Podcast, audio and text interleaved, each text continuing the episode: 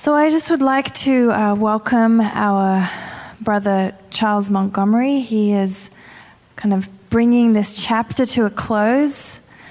And uh, he is teaching pastor at Vineyard Church in Columbus, Ohio, and a professor at Ohio University teaching leadership. Uh, I actually have not known Charles personally until now, so I watched various videos of him online, and I've never seen a preacher work so hard uh, work up a sweat for the sake of the gospel, and uh, it's, a, it's an honor to invite him to this work here today. Will you welcome our brother Charles Montgomery?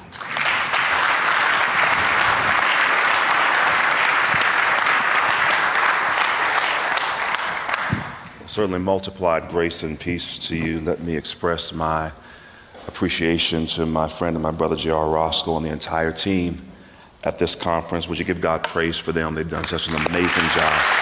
We appreciate you so much.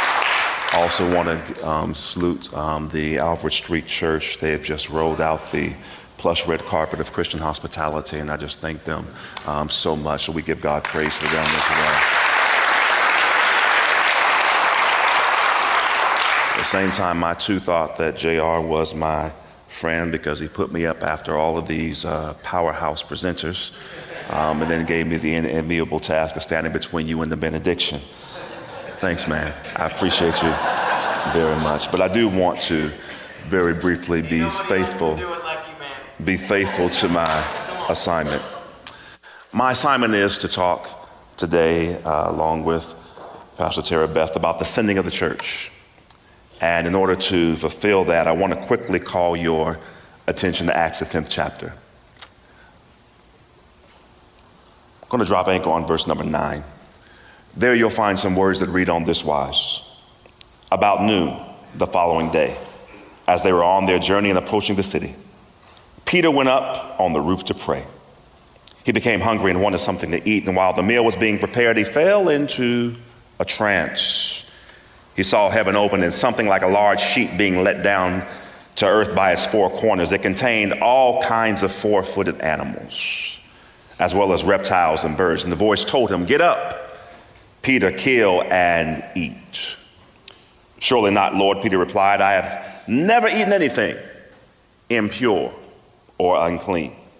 The voice spoke to him a second time Do not call anything impure that God has made clean. Let's drop down to verse 34. Then Peter began to speak. I now realize how true it is that God does not show favoritism, but accepts from every nation the one who fears him and does what is right. I want to put a tag on this text in closing this chapter of Missio Alliance. Talk upon the theme and upon the subject mission impossible. Mission impossible possible. Lord, I pray that the words of my mouth and the meditation of our collective heart are acceptable in thy sight. O oh Lord, for you are our strength and our Redeemer. In Jesus' name, amen. One of the privileges I enjoy in reading my Bible is that the Bible allows me to get up close and personal look at the lives of people who walk with God. And I'm totally dependent upon that privilege in order to draw through uh, comparison what is expected of me in perpetuating the ministry of the Lord to this present generation. In pastoral preparation for this message, it dawned on me that God's main intention in human history is to reunite himself with a world that is estranged by sin. And peppered throughout the pages of Scripture, the peculiar thing is that God chooses to accomplish this mission of reconciling himself with the world through the faithfulness of people like you and me. The human dimension of God's activity in the world is a marvelous thing. In fact, many people have asked, why doesn't God just zap the world and make into the world what he wants it to be? And though that might have, been, that might have its appeal to those wishing it, it's really a misunderstanding of what God is trying to do. For God has revealed himself as a relational being. And at the heart of his redemption process is the reestablishment of a relationship with fallen humanity.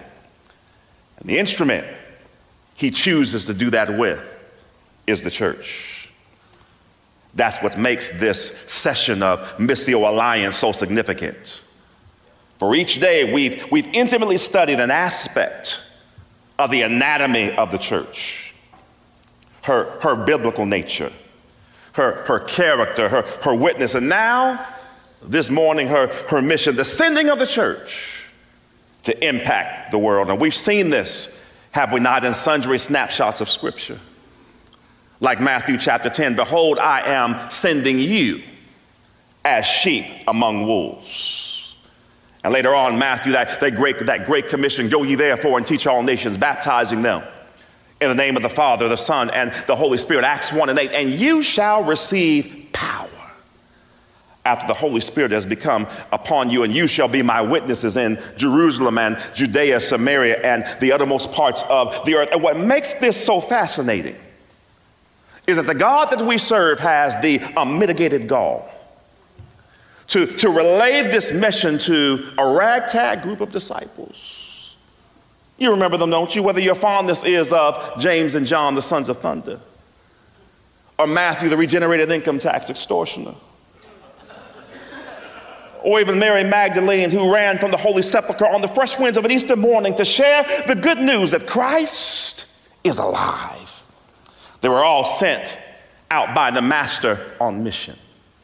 Perhaps the most passionate about this mission may have been the Apostle Peter.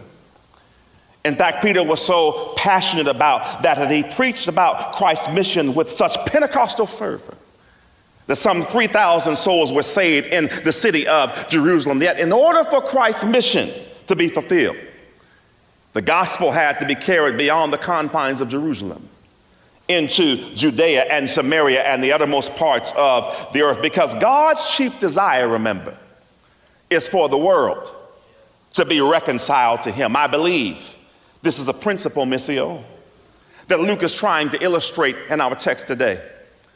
For here in Acts 10, again, Luke shines the spotlight on Simon Peter. You all know the story. Peter has traveled up to the house of Simon the tanner, who is the owner of the house he's residing. And there upon the roof, Peter goes up to pray.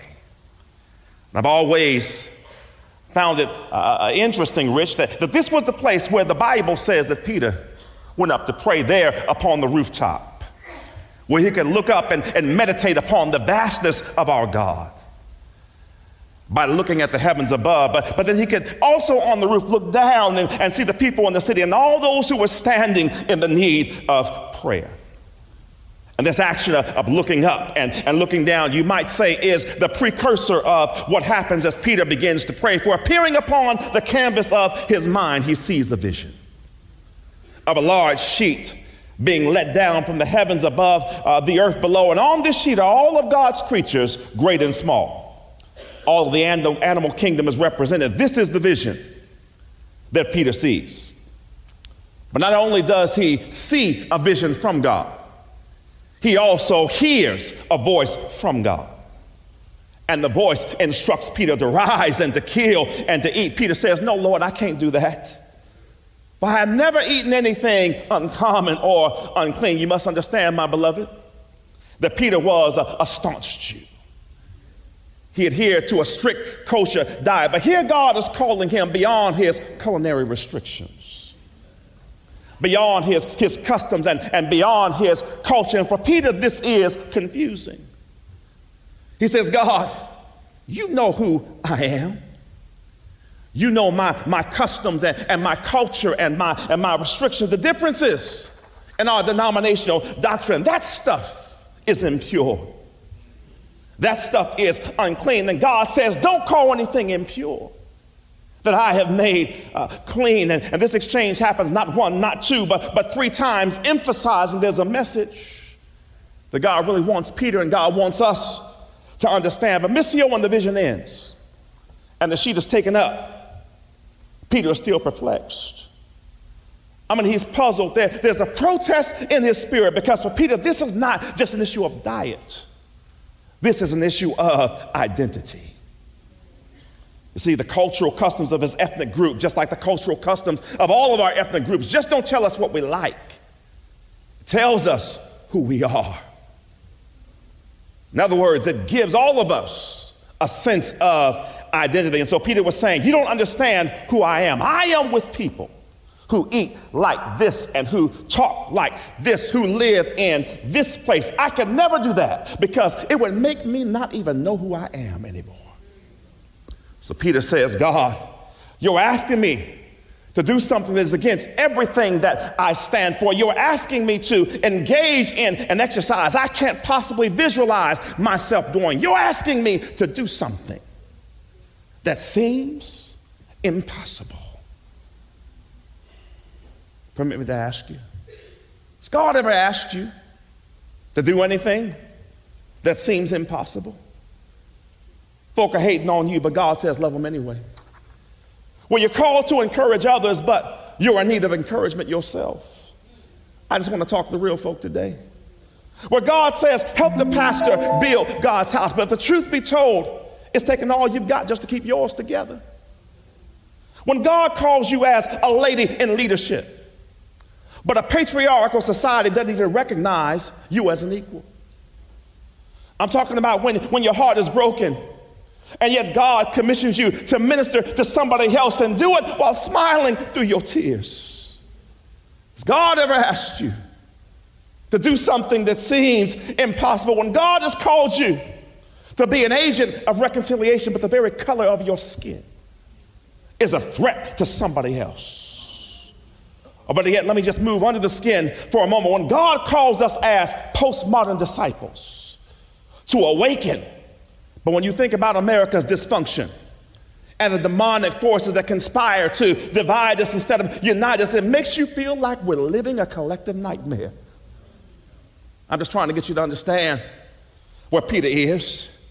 Peter says, You're asking me to do something that goes beyond my doubts and beyond what I believe myself to be. You're asking me to do something that is against what my ancestors have taught me and model for me. You're asking me to do something that seems impossible. Don't miss this. This is a word that rocks Peter's world, but it also has the rudiments of a fresh revelation. Because even though he doesn't have the fullness of the revelation, it does prepare him to receive an invitation. For in that moment, there's a knock at the door. And at the door are three gentlemen by the name by three gentlemen sent by a man named Cornelius. Now I'm going to talk about Cornelius later on, but what you need to know right now is that Cornelius is a Gentile. And because he is a Gentile, I don't believe that Peter would have ever accepted his invitation if he did not have first a revelation, stay with me.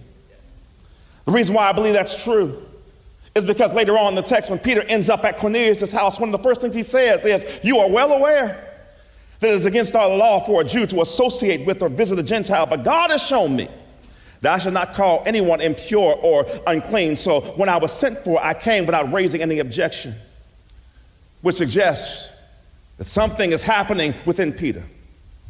Because the things he thought it was impossible to do, Peter starts believing he can do. And places he thought it was impossible for him to go, Peter starts believing he can go. In other words, with God's help, Peter starts believing he can do the impossible. Okay, one of my favorite shows back in the day was entitled Mission Impossible. Some of y'all are old enough to remember it. That series in the 60s and the 70s, reprised by Tom Cruise in the 90s and even in this century. But let me set it up for those of you who are unfamiliar. The main character of the show was always an agent. And through a confluence of events, the agent will receive a special invitation to go where other folk couldn't go, to do what other folk couldn't do. And that's why they called it a mission impossible. I thought about that when I read the text about why they call it a mission impossible. I thought about that because in the text, Peter receives a special invitation to go to some places he didn't think it was possible to go or to do things he didn't think it was possible to do. And I said to myself, self, wouldn't it be cool so imagine if the people gathered here at Missio were agents. Come on, y'all, play with me for a while on the playground of my sanctified imagination. Because a Missio agent will be different from a covert agent who becomes so convoluted when they look at the calamity of this nation An America that's supposed to be united but now remains divided, divided between the haves and the have nots. The silver spoons and the, and the no spoons, the rich from the poor, the education from the none, the whites from the blacks, even the men from the woman, and the privilege from the oppressed. And a covert agent will attempt to go underground. But Missio agents know that we can't afford to go underground. We've got to be out in the open because, in spite of her faults, the church is still God's chosen instrument to point this nation back to the very heart of God and the will of God that we might be one as the Son and the Father are one. You remember that's the prayer that Jesus prayed in John 17. You know, we spend a lot of time asking Jesus to answer our prayers. What would happen if we spent a little bit of time trying to answer one of His? when we look and we learn not just to be multicultural, but intercultural and engage in genuine, authentic relationships. Santes Beatty helped me with this on yesterday when he reminded me that God is no shorter than God's word. Because Jesus says when we learn to be one, at least two things happen. He says, uh, Father, the world will know that you have sent me. And then, secondly, the world will know that you love them and you love me. Meaning this when we fulfill this mission, God will be glorified, the world will be edified, and the devil will be horrified. Because God is no shorter than God's word. The enemy knows this, and he will do anything he has to do to discourage us and sick the hounds of hell upon us to make us believe that this can't happen. I'm bringing this up because, as sure as I'm preaching to you today, there will be days when the devil will try to discourage you and folk will patua on you and make you think that fulfilling this mission is impossible. But I came as a prophet of God to let you know that if you choose to fulfill this mission, it may not come to fruition initially, but it will happen eventually. How do you know that, Montgomery? I'm glad you asked. And since I'm a back, I'm in the Black Baptist Church, I might as well give you three points and I'll be out of your way. Point number one is this when we choose to fulfill this mission, we ought to bear in mind that God is always at work in the background. I started reading this text in verse 9, but I really could have started in verse 1 because that's where Cornelius is first mentioned. I already told you that Cornelius is a Gentile, but verse 3 tells us Cornelius also has a vision. One day, about three in the afternoon, he, Cornelius, also has a vision. Y'all, this occurs the entire day before the scene shifts to Peter. Remember now, if Peter had not seen a vision, chances are he never would have connected with Cornelius. And likewise, if Cornelius had not seen a vision or heard a voice, he never would have sent for Peter. But, but there's about to be an intersection under the divine orchestration of an Almighty God. Because when God sends us on mission, God always works in the background. But not only does God work in the background, but a missio agent believes that God can work with anybody. And I say that because, as faithful as Cornelius is, he's also fallible. He's fallible because when this intersection finally occurs and he and Peter meet, the first thing he does is falls at Peter's feet and worships him. Peter says, Get up, don't, don't worship me. I'm only a man myself. And I must admit, Tara Beth, I was trying to figure out what made Corn fall on his face worshiping Peter in the first place. And I think the Holy Spirit started speaking back to me. He said, Charles, what he's doing is he's engaging in premature praise. Y'all do know what premature praise is, don't you? Okay, premature praise is kind of like premature celebration.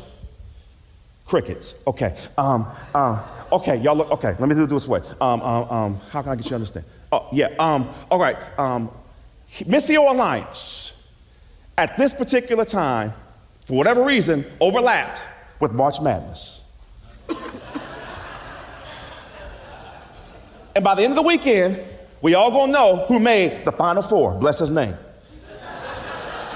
And even though my, my Ohio State Buckeyes aren't there, I wasn't hating. I kept watching basketball anyway. I sat down on Thursday, looked at the University of Virginia because I figured if you can't cheer for the team you love, just cheer for the team you're with. I'm just saying. And uh, it just so happened that Virginia had a tight game. And at the end, in order to win, they had to go to the free throw line. Player steps to the free throw line, sinks the shots. People in the sports bar I was in began to celebrate. Watch this. Even though there was time left on the clock. Because when UVA had enough points to win at that time, it didn't matter what the other team did. For UVA was about to win. People in the sports bar started celebrating. Even though there was time left on the clock. Holy Spirit spoke to me and said, That's what premature praise is all about. That even though there's time left on the clock, that the God that we serve uh, at Calvary stepped to the free throw line. And even though there's a game that still needs to be played, you start praising God because in Christ you know you have the victory. Yo, that's what I think is going on in the text. Corin starts praising God when he sees Peter. Now, don't get it twisted. He's not praising Peter, but he's praising for what Peter represents. Because remember now, Peter, based on this confession, has been given the keys to the kingdom. So whatever he binds on earth is going to be bound in heaven. Whatever he looses on earth shall be loosed in heaven. Peter has the secret to salvation, which suggests that it's not an eisegetical stretch to suggest that Corn could have been celebrating because he was about to be saved. You see, I argue that if Corn were here today, he'd be able to speak to the pages of time. He'd be saying to Peter, I wasn't worshiping you, but I was worshiping because of what God was getting ready to do through you. In other words, I was praising God on credit. And so I'll praise him now for what he's going to do later. I know I got to move on, but is there anybody here before you get on the road that you can take 30 seconds and say, I'm praising God now for what He's going to do in my church. I'm praising God now for what He's going to do in my ministry. I'm praising God for folk who are going to be saved and backsliders are going to be reclaimed. I'm praising Him on credit. What I'm trying to get you to understand is God is working with Cornelius, but God is also working on Peter as well. Because in that moment, Peter came face to face with what some theologians call the Samaritan factor. As Brenda Salter McNeil says, all of us can be susceptible every now and again to the Samaritan factor. The Samaritan factor is kind of like this it's when you know that a certain person is over there. And even though they're over there, you never take the time to have a personal interaction with them. Or better yet, it's when we know that certain neighborhoods exist but we never visit those neighborhoods. And by chance, if we know someone who lives in that neighborhood, they can come to our house, but we'll never go to their house. Because going to their house or through their neighborhood makes us feel unsafe. I'm just talking about the Samaritan factor. How about this one?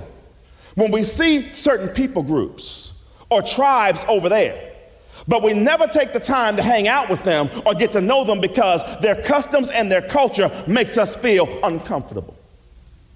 That's what's happening in the text.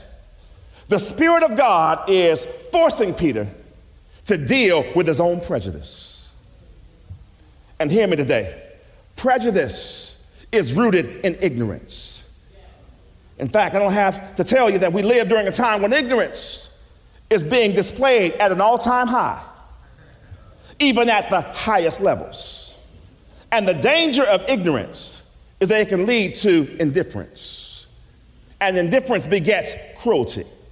And cruelty leads to death. And that death can be multiplied and justified until we forget that the crime even occurred in the first place.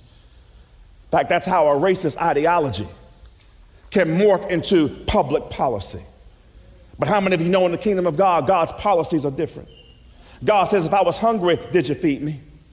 If I was homeless, did you find me affordable housing and land? If I was sick, did you help me give me access to medicine? If I was a stranger, did you invite me in?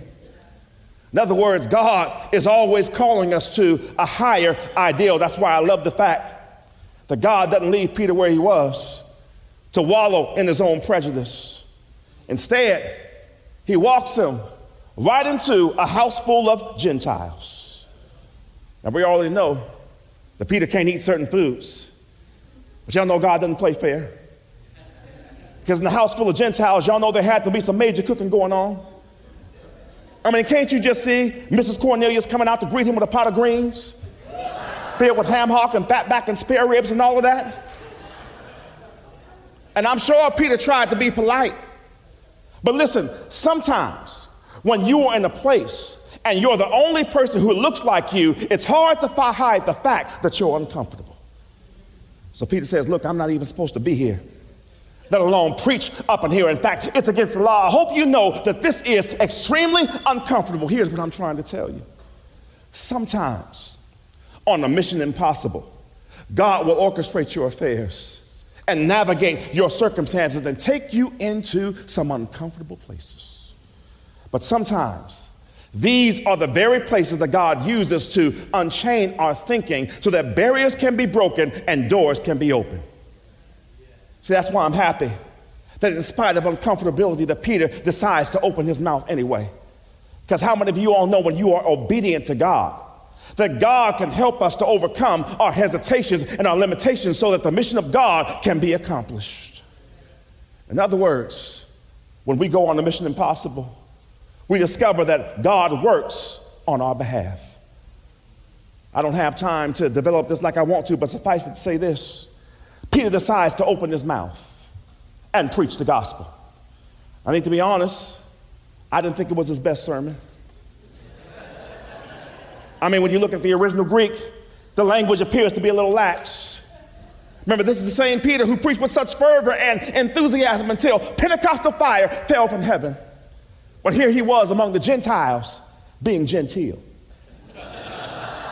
and casual and cavalier. But here's what I love about God. In spite of Peter's pitiful attempt to preach the gospel, God showed up anyway. Because sometimes all it takes is one word By I had time, I'd tell you how one word can change the optics of your circumstance, but that's another sermon. But what we need to know today is that Peter gives one word. And the Holy Spirit came and fell on everybody in the house. They began to speak in tongues like on the day of Pentecost. In fact, some people call this the, the Gentile Pentecost, which causes Peter to have a realization. He says, Now I realize that God shows no favoritism because the same Holy Spirit who is at work in us is at work in them. In other words, we are the. This is probably the first time that Peter's ever said this in his life, but listen, not just in Peter's life. That's true for everybody who goes on a mission impossible. At some point, the Holy Spirit will prove in us that God sees no favoritism, and God says in His eyes, we are the same. For in Christ there's neither Jew nor Gentile, slave nor free, male or female. For you, we are all in one in Christ Jesus. Do I have a witness in this place? See, the reason why I need to know if you believe that is because God's desire for Missio agents is to believe. Believe what, preacher? Believe that God can use you that he can use you plurally as Missio Alliance. For who else but Missio Alliance can align folk up across denominations for an awakening to occur?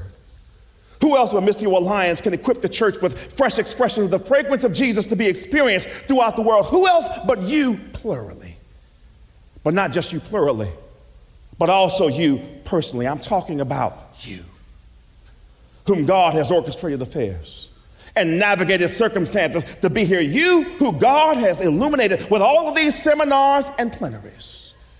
You, who God has equipped this week to impact the church for the sake of the world. You see, the fact of the matter is, when you and I are changed, the entire world can be changed.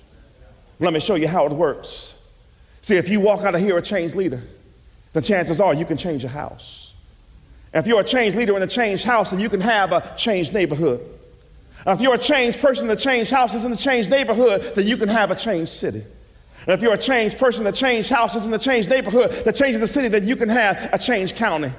And if you're a changed person that changed counties and the changed neighborhood, that changes the city, that changes the county, then you can have a changed district or a state. Y'all almost got it. And if you're a changed person that changed house, this is a changed neighborhood, that changes the city, who changes the county, ends up changing the state, then we can have a changed nation. And if you're a changed person that changed house, this is a changed neighborhood, that changes the city, changes the county, ends up changing a state, that changes the nation, then we can have a changed world. And when you have a changed world that's changed by a country, that's changed by a state, that's changed by a county, that's changed by a city, that's changed by a neighborhood, who's changed by a home, then you know that some leader has been changed. I gotta go. And all I'm trying to tell you is that Miss Hill, we have an opportunity to change the world. But what does it matter? Somebody says the doors of opportunity swing wide open, and you're too drunk to even stagger through. What does it matter? If you've attended all these seminars and plenaries, you never apply it to your context. What does it matter? You heard this message by Tara Beth talking about men and women be equal, and you don't change anything in your church. What does it matter? So keep striving, keep believing. Don't let anybody else stop you. Know if your mind can conceive it, you can achieve it. If you do your best, God will do the rest. And as you take these lessons you've learned here at Missio and apply it to your church, do me a favor, remember, remember the first lessons they taught you in kindergarten. Whatever you want to do when you're being a mission impossible, take the A and accept your challenge. With the B, believe in yourself. With the C, combine your words with action. With the D, dedicate your life to your dreams. With the E, expect some hard times. With the F, fight on, be faithful, and finish your course. Take the G and get God on your side. With the H, have a made up mind. Take that I and inspire somebody else. With the J, journey with Jesus by your side. Take that K and keep on keeping on. With the L, let love be the light to show the way. Take that M and make every day count. With the N, never say I can't. Take that O and overcome your obstacles. With the P, put your best foot forward. With the Q, quit quitting. With the R, run the race with patience. With the S, stand strong. With the T, trust the Lord. With the U, use your talents. With the V, value your time. With the W, work until your work is done. With the X, x-ray your own lifestyle. with the Y, yearn to achieve all the goals you seek. And with the Z, zealously strive to reach your peak. God bless you.